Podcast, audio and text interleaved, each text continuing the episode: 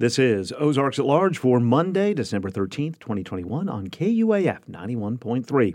The Arkansas Department of Health reports 218 new cases of COVID 19 in yesterday's testing. That's the lowest one day total for the state in months.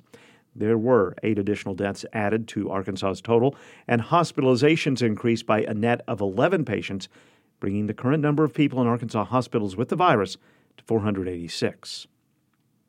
A slow cleanup continues in northeast Arkansas after tornadoes cut through the area late Friday. Emergency crews spent the weekend going through the rubble, clearing roads, and restoring power. Two people died in the state, one at a Dollar General in Leachville, the other at a nursing home in Monette. Governor Asa Hutchinson saw what was left of that nursing home on Saturday. Yesterday, he told CNN that it could have been a lot worse. We had 20 minutes of uh, warning.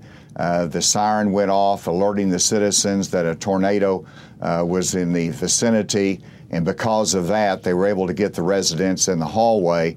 And so, uh, preparation uh, makes a big difference. Uh, the investments in those early warning systems saved a lot of lives in this instance. With the expectation a federal disaster declaration will be issued, people who sustain property damage are being urged to file reports with their insurance providers.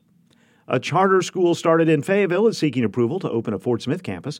Talk Business and Politics reports Haas Hall is asking the Arkansas Department of Education for approval to start classes in the fourth floor of the former Golden Living building that's now part of the Arkansas Colleges for Health Education.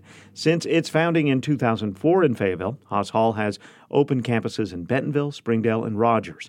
Talk Business reports the proposed Fort Smith campus is on the December 15th agenda for the Arkansas Department of Education Charter Authorizing Panel.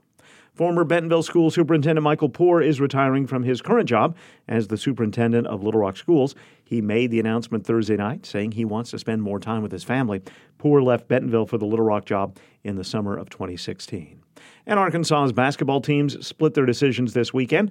The Razorback women defeated Little Rock yesterday in Fayetteville 73 39, while the 10th ranked men lost for the first time Saturday, losing to Oklahoma 88 66. Both teams have this week off for finals and will resume their seasons with games on Saturday.